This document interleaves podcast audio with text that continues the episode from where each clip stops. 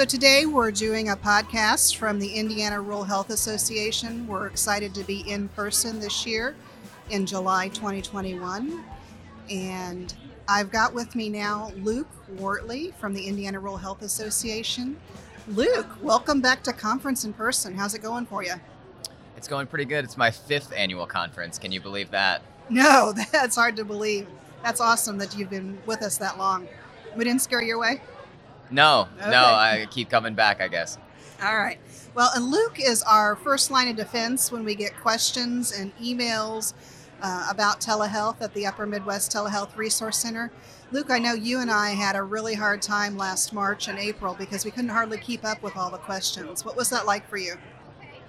Um, it sort of became a full-time job. I, I'm only penciled in for partial full-time equivalent uh, for, for grant work, but it, the the increase was, I mean, on some days it seemed like over five hundred percent of volume that would be even reasonable. it, it was just, uh, it was it was madness uh, for March, most of March and uh, most of April too, even into May of twenty twenty. Yeah, so... What do you remember as far as the questions? What was the most frequently asked question last year? I think the the pattern that I recognize now in hindsight was just people scrambling to adopt telehealth in its entirety, kind of like trying to swallow the whole thing, um, and uh, really getting started from scratch. Uh, a lot of times they were asking about basic rules and regulations, a lot of reimbursement questions uh, for people who were doing it for the very first time and submitting billing for the very first time, a lot of questions about consent and documentation, really basic stuff that we kind of take for granted now that we're a year in and everybody seems to have adopted, at least, you know, to some capacity. But uh, back then it was it was just phone constantly ringing. And so now, what, sixteen months into this, what are the current questions you're getting? I've noticed a little bit of a trend about people wanting to provide over really long distances, like people from California wanting to uh, provide telemedicine in one of our four states, uh, or sometimes even overseas uh, for a provider or a patient who lives in another country. So it seems like domestically everything is sort of calmed down, but now we're starting to push the limits of, you know, what can a provider do and from where can they do it? Yeah. That's true. So from your perspective, do you think that the genie can be put back in the bottle? No. I think most of the rules and regulations that were either lifted or modified throughout the course of the uh, first and second waves of the pandemic are pretty much here to stay. At least we're seeing that trend in our states throughout our region. Home is originating site and all, all those sorts of things. All right. Thank you so much for being with us. Anything else you want to share with our listeners? Um, just to uh, be sure to check out the U M T R C conference coming up in July if this podcast airs before then. Absolutely. Will do. Thanks. All right. So next up, we have Cameron Hilt. Now, Cameron joined the U M T R C in the midst of the pandemic. But before, earlier today, Luke Wortley stopped by, and Luke and I were reminiscing about what March and April and May looked like for the U M T R C last year at the beginning of the pandemic. So you've been our evaluation coordinator. When you look back at the year of twenty twenty, what have you seen in the data? I think some of the biggest things that I've seen in the data is when we got into the front end of the pandemic, there was lots of questions about some of the really basic uh, issues that you hear whenever you're trying to first implement a telemedicine program. And so how do you implement? How do you get reimbursed? Um, some of those more common questions that you get that are really early on in implementing a new telehealth um, within your organization. But where it's really changed over the course of this past year is that these questions now that a lot of providers have been really forced to adopt telehealth throughout the pandemic, that now these questions are just gradually growing more and more complex, more and more nuanced. And so as so many of these providers have already begun implementing these services, the questions that they're bringing to the U M T R C just require a lot more research and a lot more help. Now we're happy to be able to provide it at the Upper Midwest Telehealth Resource Center, but it has changed dramatically over the past year because of that. Yeah. And we actually had the opportunity, you were able to help me with a contract that we received with the University of Evansville, your alma mater. And I've been approached by a lot of other university organizations, and I've got this theory that I think this might be the new frontier for telehealth. Any thoughts on that? Yeah, and absolutely. As we, it would not surprise me as we move forward when it looks in a college curriculum that this is just going to be a staple, that classes, no matter what profession that you're pursuing in healthcare, that talking about the adoption of telehealth during COVID is going to be something that every college and university is going to talk about. Um, and so really being able to see that instilled in the younger generation, that they're being exposed to this earlier rather than already practicing for ten, fifteen years and now all of a sudden having to suddenly adapt to um, using telehealth. We're going to see a lot of these younger health professionals really being trained and informed on telehealth from a much younger age and much earlier in their career, to where hopefully it will be much smoother as they begin to matriculate into the workforce. And really, hopefully, this will make adoption even smoother in the future. I definitely agree. So as our listeners know, the Upper Midwest Telehealth Resource Center is a program under the umbrella of the Indiana Rural Health Association. And that's why we're doing this podcast in the middle of the reception here at the Indiana Rural Health Association's twenty-third annual conference. So this is actually your first I R H A conference. What do you think about this conference? Yeah, it's just amazing to see so many people that are congregated in one place that are really focused on trying to transform healthcare for rural communities here in the state of Indiana, and really see the wide variety of expertise that's brought to this conference, um, as well as backgrounds. It's just encouraging to see how so many different people can really come together and brainstorm how do we really improve healthcare outcomes for the rural population here in Indiana, and really see how we can begin to move the needle. Um, when you work in silos, you can only do so much. But when you can come and really work together as a unit, there's so much more that you can do throughout that. So it's been really sweet for me to actually be able to meet some of these people that I've met through Zoom calls, in person, um, be able to talk to them in person, and really be able to collaborate more in person as well. And I'm excited to see the results of the conference afterwards. Next, we have with us Savannah Fox, who's participating in the Indiana Rural Health Association Fellowship Program this year. Savannah, what do you think of our conference? Oh, so far it's amazing. I've had the opportunity to network with tons of people in rural hospital systems, which is truly where my career trajectory is going to take me.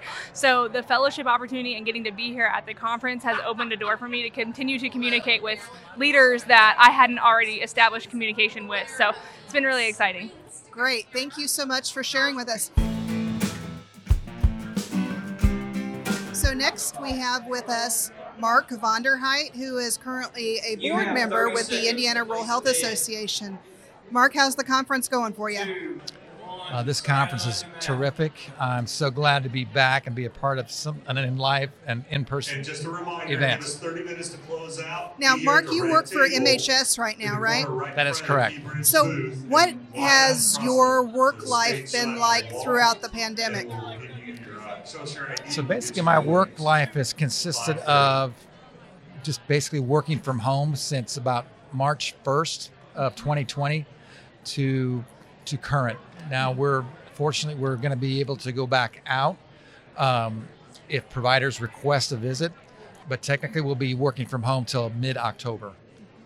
Now, M H S is one of the, what, four, five Medicaid managed programs here in Indiana? That is correct. And um, our health program covers Hoosier HealthWise, HIP, Hoosier Care Connect, and then we also offer a Medicare product and a marketplace product.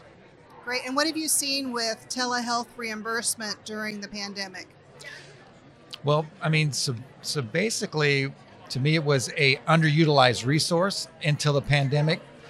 And then the federal government, state government kind of really lifted the restrictions or, or some of the uh, processes to use it, which really enabled it to be embraced. And I think is now even more accepted than it was perhaps before. So here at the Upper Midwest Telehealth Resource Center, for the four states we cover, each of those four states has made almost all of their waivers from COVID permanent. What do you think our chances are of seeing permanent relaxation of some of the rules from Medicare? Well, that uh, my personal opinion would be I hope that we would do that and continue to that. Obviously, we, with our health plans, we follow the guidelines of the state of Indiana.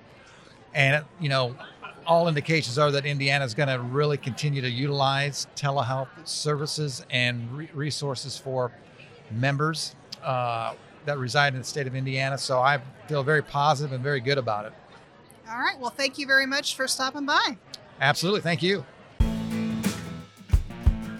So next we've got with us Mike Snyder from the M E K Group, and they're doing some marketing for the Upper Midwest Telehealth Resource Center. Mike, what has the last year been like for you guys as a marketing company? Well, it's certainly been a different year. That much is for certain. Our whole uh, client base, including I R H A, took on a whole new look. Obviously, people are very interested in, in getting the word out about uh, the vaccines and about how to recover and uh, how to deal with now what appears to be a great solution. So uh, it's been a great year, um, a different year for sure. Absolutely. Now, I know, because you send me stuff every once in a while, what have you seen in the telehealth arena during the pandemic? Oh, telehealth exploded. Uh, everybody talked about how um, telehealth, it was it was ma- moving along uh, at a very leisurely pace and getting some some great uh, legs, as it were, in the, in the market in, in terms of being supported. And then all of a sudden, COVID came along and uh, everybody was doing instant visits. The federal As you know, the federal situation changed dramatically, and uh, suddenly you could get compensated for it, and these things all work. And I believe somebody said uh, telehealth advanced ten years and twelve months. So it's yeah. an all-new billion-plus, multi-billion-dollar market now. Yeah, that's absolutely true. Um, so is this your first in-person conference since the pandemic? Uh, yes, it is the first in-person conference, and it's great to see so many people vaccinated and uh, mask-free environment because it's safe, and uh, we're we're getting back to normal, so that's just terrific to see. Yeah, and, and how many times have you been to the I R H A conference? Oh, I want to say this is pretty close to our tenth year. Uh, our not counting the absence of last year, but uh, every year uh, they used to be up at Indianapolis, and they were fine up there, but I think the conference has really found its own here in French Lick, and it meets well. It's in a rural area, but it's also very nicely done in a French Lick environment. It's perfect. Thanks, Mike, for being with us. So next up, we have Brad Dykes with Indiana University Health, better known as I U Health. Brad, thanks for coming in and talking to us today. Good to be here, Becky. Thank you. And um, I've been at this conference now somewhere over thirty years, and it's still one of the greatest uh, meetings in our state, and I think probably in the country. And this year is a fantastic sort of renewal of getting together and an opportunity to see people face to face for the first time in a couple years uh, because we were not able to meet last year due to COVID. So it's it's really fun to talk to people, see them live in three dimensions instead of on a computer screen. And uh, we're having a good time. So, very good. How does this compare to past conferences here in French Lick? Well, the attendance is fantastic. I, I mean, I think this is a full house. I was talking uh, with Kara a little bit earlier today, I think. She said we may have over six hundred people here this year. And um, I remember the years when I was on the board, and if we had a turnout like this in those years, it was uh, considered a really fantastic turnout. And uh, to me, compared to other organizations, uh, programs, and uh, meetings, this is just fantastic. So thank you, thank you. So tell me about what has happened during the past sixteen months or so at your well, hospital. Well, I'll tell you about one of the experiences and one of the things that we developed with telehealth that I it's just been tremendous for not only our organization, but uh, it's a multi-community thing. So prior to the start of COVID, we had already developed a full-time twenty-four seven hospitalist capability at I U Health Bedford Hospital, with internal medicine physicians taking care of our patients around the clock. Well, with the advent of COVID and the intensity of the demand for inpatient care, we had to ramp up our program even further, and we had a sister hospital in Paoli, Indiana, which is only actually nine miles from where we're at right here today.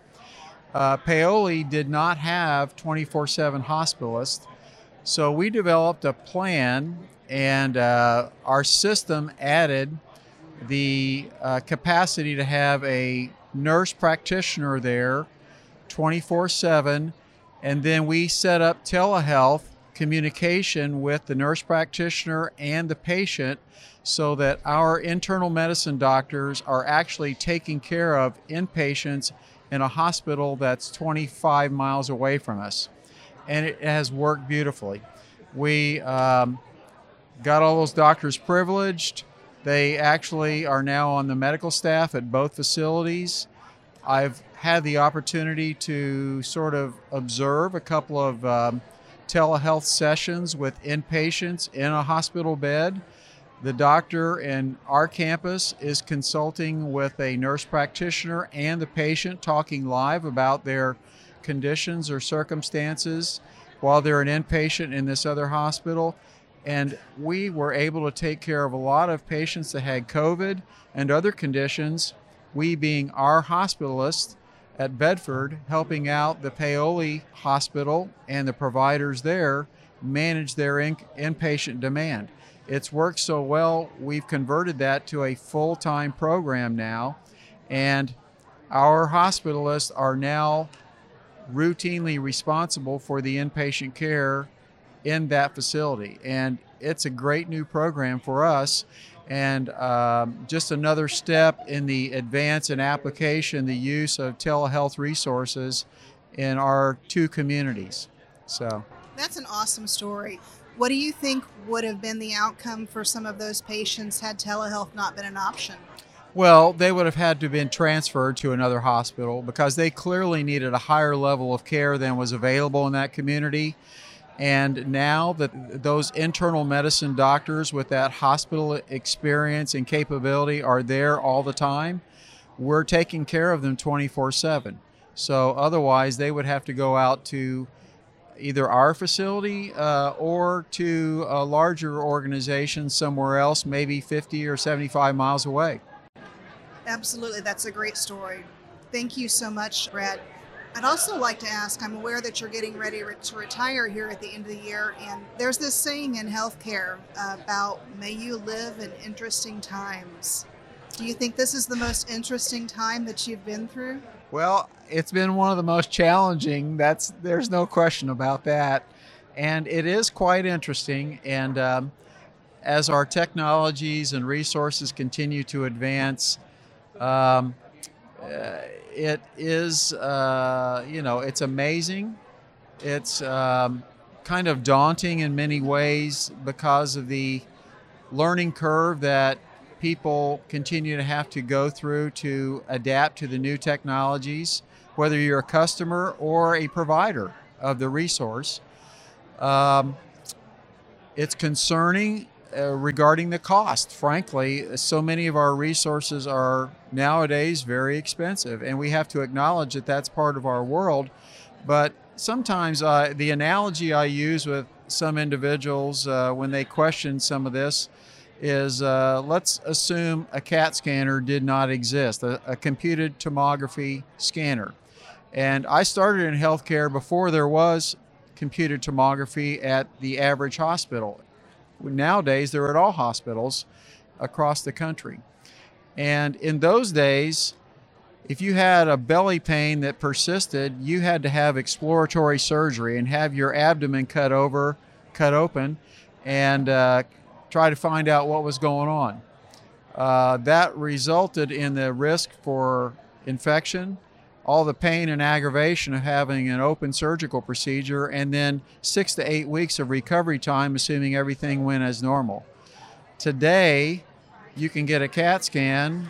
It's um, uh, you know, half hour to an hour procedure, and you walk out the door and you get a report from your doctor uh, for a lot of conditions uh, within hours.